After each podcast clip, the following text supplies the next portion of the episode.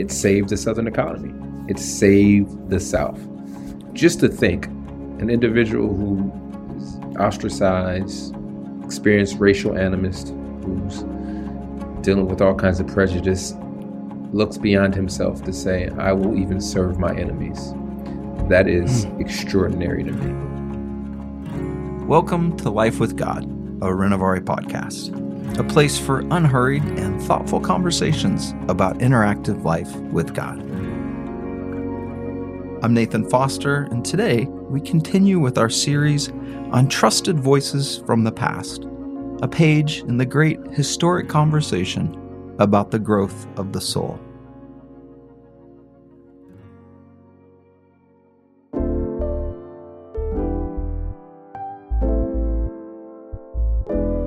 Today, we get to talk about George Washington Carver with the prolific Renaissance man Sho Baraka. Sho's a recording artist, public speaker, author, academic, and thought leader. But first, a quick story about George Washington Carver from my father, Richard Foster. Well, George Washington Carver was a great scientist in our history, and he was a Christian. He often prayed, and he called God Mr. Creator. And one night, there at Tuskegee Institute, he goes out into the woods, and he prays. And this is what he prayed: Mr. Creator, why did you make the universe? And he listened, and this is what he heard. Little man, that question is too big for you. Try another. So the next night he goes out and he prays, Mr. Creator, why did you make the human race? And he listened, and this is what he heard. Little man, that question is still too big for you. Try another. And so the next night he went out and he prayed, Mr. Creator, why did you make the peanut? And this is what he heard. Little man, that question is just your size. You listen, and I'll teach you. And you may know that George Washington Carver invented some 300 ways to use the peanut. As a scientist, you see, he took God's guidance. Isn't that wonderful? George Washington Carver was born into slavery in what was suspected to be 1864. George's father died before he was born, and at a week old, he and his mom and sister were kidnapped by night raiders.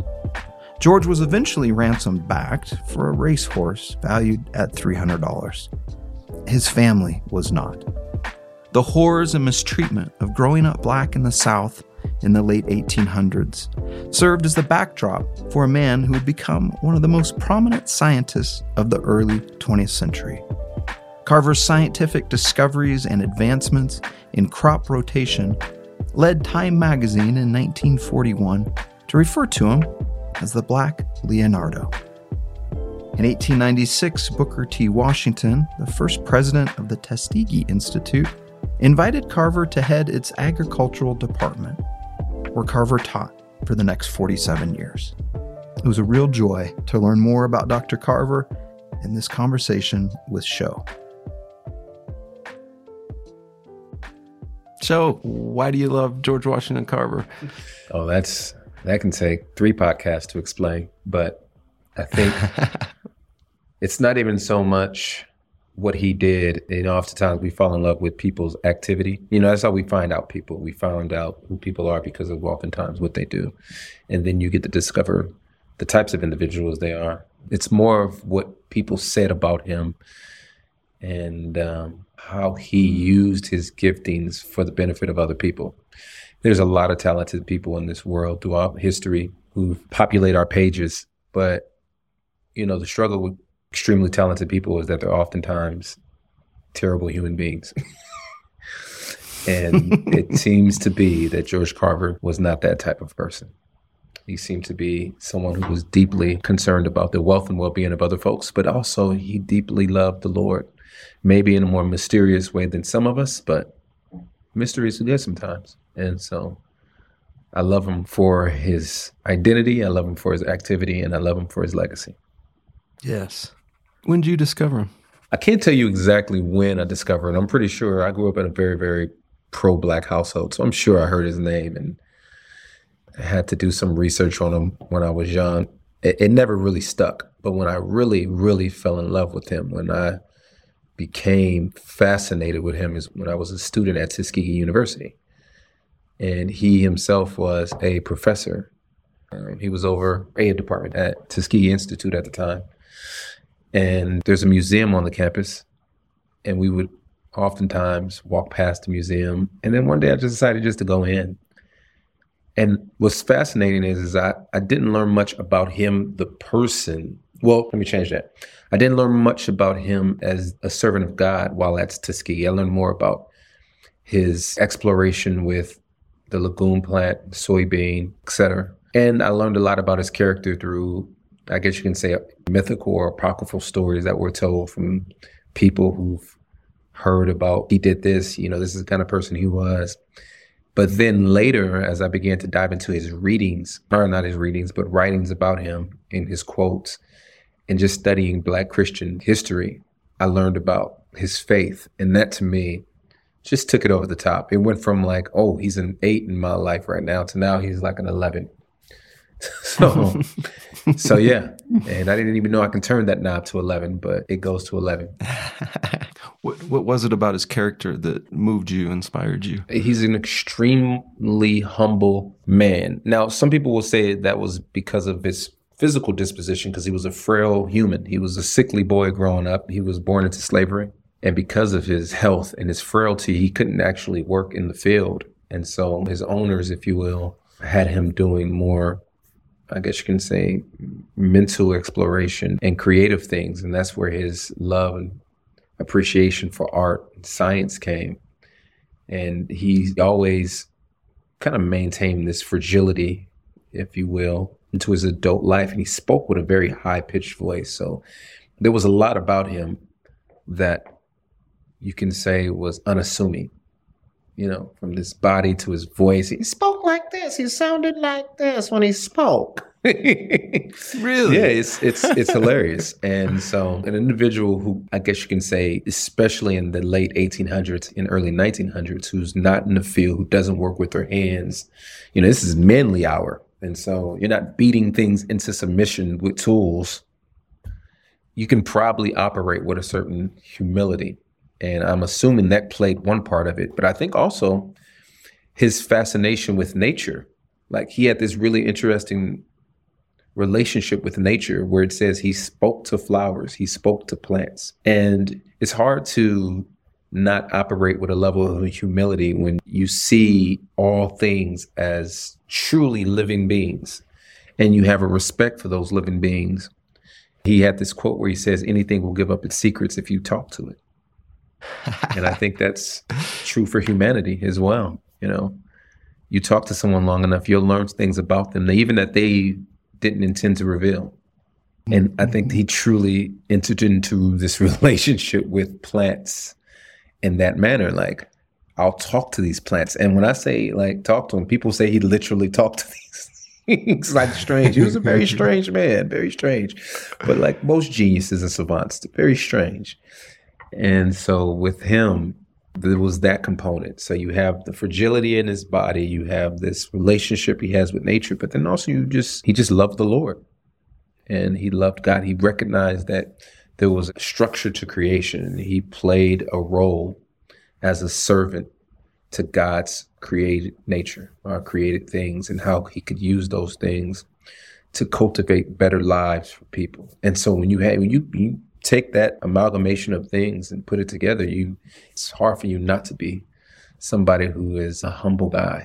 If you go to Tuskegee now, you can actually go to the building in which he lived, and you can go and explore his room. It's a little humble space.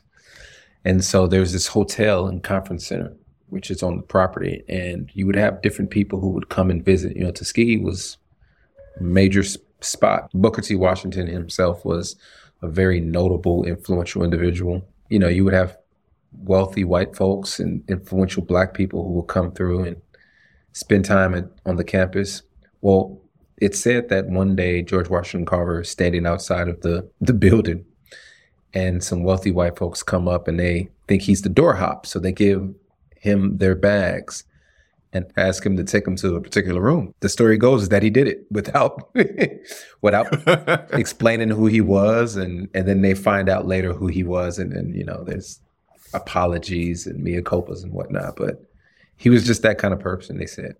That's good. And then, I mean, I'm assuming, you know, his talking to the plants, right? He heard stuff, right? Like his insights, quite amazing. Well, I mean, he had over 300, I guess you can say, inventions from the legume plant and the soy plant. So he heard something. Something.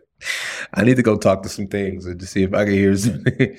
But yeah, he heard something, and it's quite fascinating. His faith. What was notable for you about his faith? First, let me say this. There's a tombstone, right? On his tombstone, there's an engraving, and the engraving says, "A life that stood out as a gospel of self-forgetting service. He could have added fortune and fame, but caring for neither, he found happiness and honor in being helpful to the world." That to me speaks volumes of the kind of belief he had. For someone to put on your tombstone that you lived the life of self-forgetting gospel service, I think this is what Jesus calls us all to do. What you believe about God impacts how you work. And impacts how you serve and live your life. And what's fascinating to me is that this is a man, as I said earlier, who engineered over 300 different, I guess you can say, inventions or ways in which you can manipulate the different plants. But yet he said he never patented any of them intentionally, because he said, these are God's creations. This is God's innovation to me. And who am I to withhold these ideas from other people? And to me, that is unheard of, especially in today's culture, to think that whatever I create is mine. Yes, I can maybe acknowledge that the Lord gave it, but the Lord gave it to me. And so therefore, I have every right to take ownership of this, which honestly to me is the inverse of what Jesus teaches us. It's like things that are given to us are gifts, and gifts are never intended for the person who inhabits that gift. It's always beneficial for other people. And I think George Washington Carver saw a relationship with the Lord. And I think it's important how he grew up as well. To be kidnapped. Oh, I didn't mention this. He was kidnapped when he was a child, but he was rescued and returned back to, I mean, his owner, which obviously is another form of captivity, but, you know, returned to his owner, sick. He was, I think, the first black professor at Iowa. He just has a legacy of dealing with obstacles, a legacy of having to overcome difficult situations, but trusting in a faithful God, and in turn recognizing that when I trust in a faithful God, I will offer all that I have unto people as a humble servant. And oftentimes when the Lord in present day helps us to overcome extreme obstacles, we need to learn how to yield that charity unto others in a way that is like Carver. Another example of godly character that I see from George Washington Carver is, this is a man who, you know, came to prominence in the early 1900s in the South. While the Southern economy is crumbling and failing because of its overuse of the cotton plant and trying to just only extract cotton and sell cotton, it's crumbling, it's falling. And he himself, a black man, said, look, let me help you guys out in this economy by showing you different ways on how to use other plants so that we don't have to only and solely depend on cotton. And it saved the Southern economy. It saved the South. Just to think, an individual who is, you know, ostracized, experienced racial animus, who's dealing with all kinds of prejudice, looks beyond himself to say, I will even serve my enemies. That is extraordinary to me. So that's a godliness that I think can be copy and pasted 100 times. Yeah. What do you think his influences or his community that helped shape him to be able to respond to life in such a way?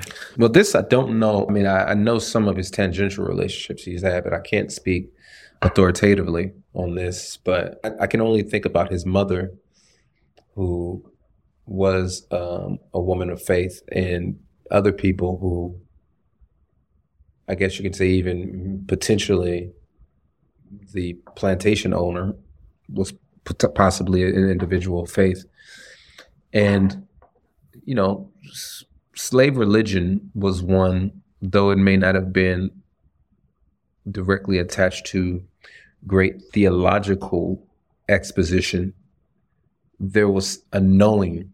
There was a knowing that is unprecedented in any other faith tradition that I can ever experience. To know that I may not ever see freedom on this side of heaven, but yet and still I will sing songs, I will tell stories, and I will live a life that is lined up with the Lord, to me testifies of a great faithfulness, of an orthodoxy that no other person who can explain the gospel backwards and forwards can shame. And to me, that is what shapes individuals like George Washington Carver. And then you go to Tuskegee. Tuskegee, for all intents and purposes, is pretty much, like most universities during that time, not only a school for practitioners, but it's a religious institution as well, in a sense that it's based on a lot of Christian values, et cetera. It has chapel services. It's tied to teaching men not only how to be bricklayers and artisans, but also how to be good Christian men. And so he's in that. He's in that company. He's around those folks. He's in that space.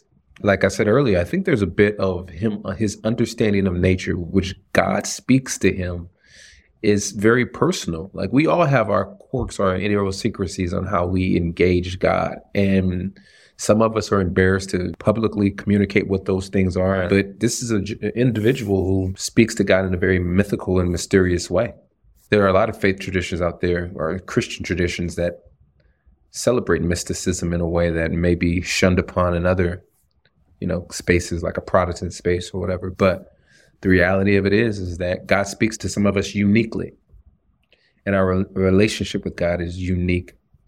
All of that is a nice little just spangled tethering of how someone knows the Lord. And it even influenced his relationships in a way that he didn't disparage or show prejudice in who he connected with, because he had a relationship with Gandhi. He had a relationship with Ford, with Henry Ford. He would work with people because he knew that in his blessed, I guess you could say, vocational skills came the blessing of other people. Very Jeremiah 29, you know, bless the city because in that blessing is your blessing. It's always baffled me, and I wonder if you could help speak to this a little, of how slaves adopted the religion of the oppressor. In one sense, to me, it speaks to the truth in the gospel, that there's something there. But what are your thoughts on how that came to be? That's a very heavy question. I think there is something to the overall, I guess, ethos of the truth in itself. It will reveal itself to people, no matter if it's coming from an oppressor, if it's coming from dreams, if it's coming from the Lord. We see in Romans 1 where he says, you know, this is extreme, but he says, nature testifies of its creator. And then I think in a lot of ways, what we see here is that slaves came, and some people have documented that this is people who came from particular land, especially West Africa, that there were things that they believed, that there were certain traditions that were brought. And when Christianity was preached, it wasn't so far off from what they already believed or knew in their heart. And some people will even go as far as to say that that was the remnants of Judaism that flooded into the West. And so there are similar words, but I am no expert, so I won't get into too deep into that. But That's one sense, is that there's some sort of similarity, or there's some sort of streamline of what they already believed, because Christianity had great influence in Africa, and averse to what a lot of thinking is out there, is that Christianity was introduced through the slave trade. That's not true. You know, you have countries like Ethiopia who've been pretty much Christianized since the first century, et cetera. So that's one. Desert fathers. Yeah, absolutely. And we see that influence made its way south and east and west. So anyway, that's one. But the other thing is that once slaves began to read and investigate the book themselves, they were able to not only get to know God personally, but they were able to turn and be prophetic unto their slave masters and to challenge the theology of those individuals.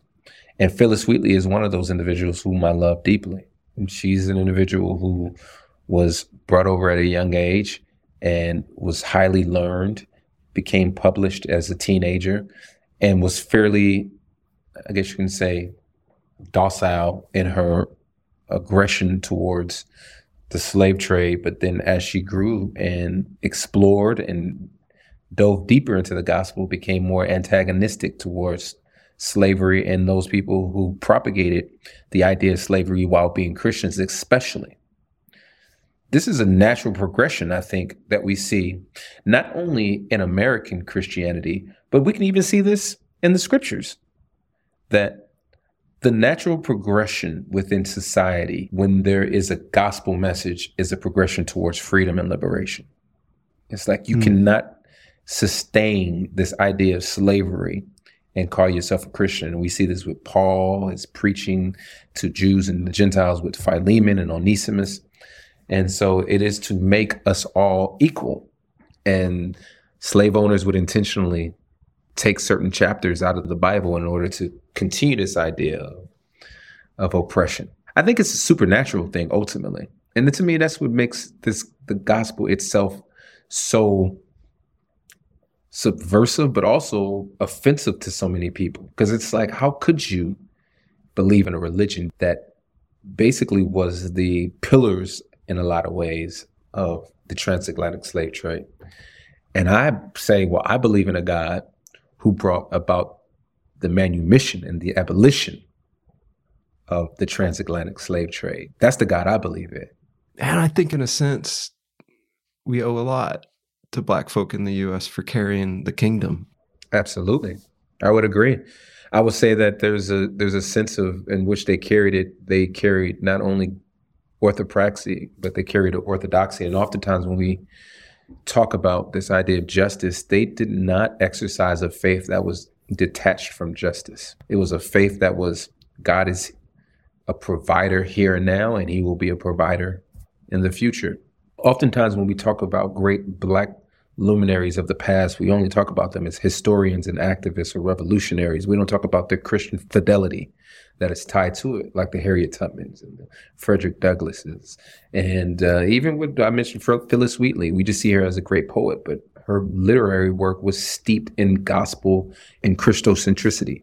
And it does us a disservice when we do that. And I think there's a subtle racism or an intentionality in keeping them detached from religion as well, because we don't want that challenge to our lovely white forefathers who only promoted a gospel that was beneficial for their self-interest in a lot of ways, rather than seeing people who approached the faith from a holistic perspective. And we see that recapitulated in a lot of ways in the 60s with the Civil Rights Movement and other great African-American movements as well.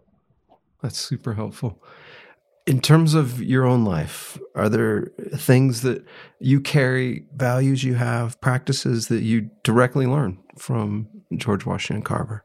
I just want to try to be someone who lives a self-forgetting life of gospel service. So I think about someone who's told that he's talented and who may be gifted. It's like, well, what do I do with this information? How am I using it?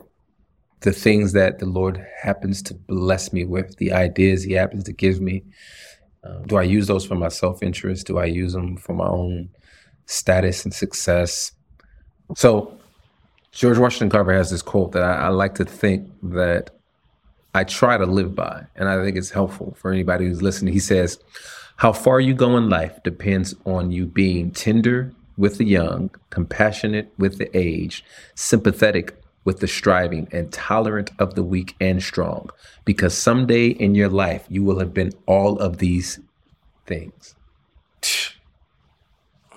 So you think, like, just think about individuals who are not tender to the young, people who are not compassionate to the aged, who are not sympathetic with the striving or tolerant of people who are weak and strong.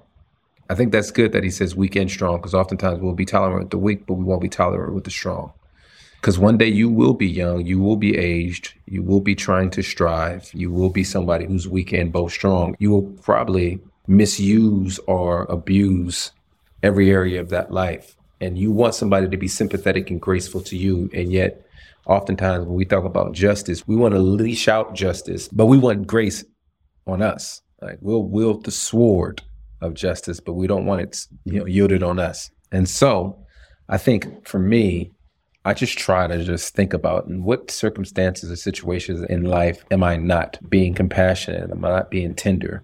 That is just one quote that he has, one posture of his life that I think influences me very deeply.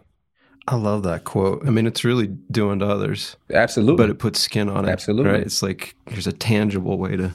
Yeah. So if people want to learn more, is there some books that you'd recommend for people to check out? Well, there's a book that I have called Essential Writings of the Black Church. And there's a whole, you know, section that's dedicated to quotes from George Washington Carver, some of his writings. That's one good resource for, like, some of his firsthand lectures and teachings and quotes. But then there's another book, The Man Who Spoke to Flowers. It's more of a biography about him, his life from a gentleman who spent an extraordinary time with George Washington Carver and traveled with him. Those are two. And then I went to Tuskegee, so visit his museum. If you ever are passing through the Auburn, Montgomery area, Tuskegee is right in between those two cities. And you can visit his museum. It's said that he and Booker T. Washington had a very tumultuous relationship. Okay. So I do a little reading on the periphery from folks like Booker T. Washington. So you can learn some of the shadow of him as well. He said he was difficult. Booker T. said he was difficult to work with. And I can only imagine, because Booker T. was difficult himself. So, but I love how these historical figures interact and, thinking how they influenced and sharpened each other. Yeah. Hey, Sho, tell me if I can, what have you been up to with your writing, recording, music? Anything I can share with people? Yeah, so most of my writing energy right now is going to a musical that I need to be finishing up within the next couple of weeks. But it's set to hit the stage in Houston at a theater called 80 Players at the George. So if you are interested in seeing a musical that I am writing, just frequent their website. It should hit the stage sometime no later than the fall. I'm excited about that. I will give the title, but I think the title may change. But as of right now, it's called A Midnight Society. So okay, that is one thing. I am potentially going to work on a new album once I get done with this musical. I'm in a writing mood, and I just love. I'm writing some fiction as well, but that's more slow motion than anything. It's just when an idea comes, I sit down and give it some attention. And then when I feel like I've expended that amount of energy, I just move on to something else. So I'm not necessarily forcing it, but there's a purity in that. Yeah. There's a freedom in that. I'm trying. So I'm about to launch a podcast called Good Culture. Should, depending on when this is released, it'll probably be released. Yeah. And I have a little YouTube channel as well, Good Culture. And what I'm doing is just trying to just introduce people to things that I think are exciting and areas in which people are doing some good things and create good conversation, but it's also a lot of levity. So some humor, some philosophy, some prophetic voice, things of that nature. Yeah. So that's what has my time right now. Thank you. And thank you for your time and sharing about your friend with us. Yeah. Thank you for having me, Nathan. I appreciate it. And that was Sho Baraka, talking about George Washington Carver. Encourage you to check out Sho's YouTube channel and his podcast, both titled Good Culture. Sho's sixth studio album is titled So Many Feelings, and it's recorded with Vanessa Hill. Also, back in episode 234, June 6, 2022, I interviewed Sho about his book titled He Saw It Was Good. I'm Nathan Foster, and you've been listening to the Renovaré podcast. We're grateful for all of you who help make this work possible. You can support Renovaré and this podcast with a tax-deductible gift at renovare.org/donate. Renovaré is a Christian ecumenical renewal effort, offering resources and experiences to help people become more like Jesus. You can find a collection of thoughtfully curated articles, podcasts, webinars, online classes, as well as information on events and our institute on our website, renovare.org. This podcast is produced by Brian Moricon, who also wrote the opening song titled Be Kind. And until next time, be well, friends. Be well.